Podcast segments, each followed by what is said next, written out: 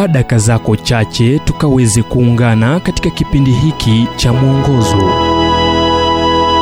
Nam tukaweze kuzungumza kuhusu mfumo wa uzazi wa blakabi tukiangalia kitabu cha mwanzo mlango wa 18 mstari wa 19 kinasema kwamba kwa maana nimemjua ya kwamba atawaamuru wanawe na nyumba yake baada yake waishike njia ya bwana wafanye haki na hukumu ili kwamba bwana naye akamtimizie ibrahimu ahadi zake. Henry blackaby na mkewe marilyn waliwalea watoto watano wana wanne wa kiume na binti moja kama wamishonari waanzilishi kule saskatoon saskatchewan canada.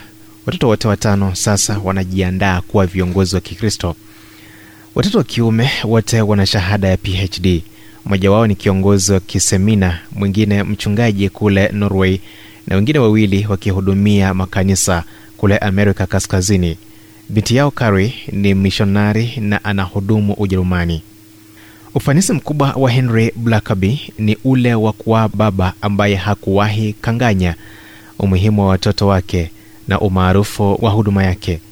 Nilipomuuliza wakati mmoja kuwa unaichukuliaje hali kuwa wanao wamefata nyayo zako na kumtumikia mungu? Mzee huyu mwenye mvi kichwani aliwaza kwa undani kwa muda na kisha akajibu vitu viwili. Tulikuwa na malengo na kukaa karibu nao. Huo ulikuwa mfumo wake ambao ulifanya kazi. Kukaa na malengo kuna maana kuwa ulikuwa na mpango wa kiuzazi.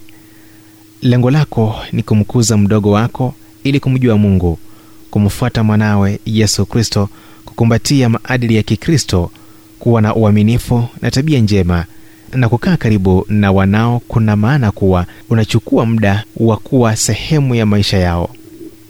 Sio hasa swala la kutawala bali mfumo wa maisha ambao pia unamaanisha kumpenda mtoto hadi kusema hiki ni kibaya na hiki ni kizuri wakati wa kumtunza mtoto kwa makini sio wakati anapotimu umri wa kubalehe. Na hatimaye unatambua kuwa unakumbana na mzozo wa matakwa. Uzazi unaanza hata kabla mwanao hajawadia ulimwenguni. Wakati ninyi kama wanandoa mnaamua mimi na nyumba yangu nitamtumikia bwana. Na kisha kuishi maisha ya kikristo machoni pa watoto wenu siku baada nyingine. Mfumo wa blakabi ungali unafanya kazi katika kukuza watoto wa kiungu katika ulimwengu usio wa kiungu. Ujumbe huu umetafsiriwa kutoka kitabu kwa jina strength for today and bright hope for tomorrow kilichoandikwa naye dr harold sala wa guidelines international na kuletwa kwako nami emmanuel oyasi.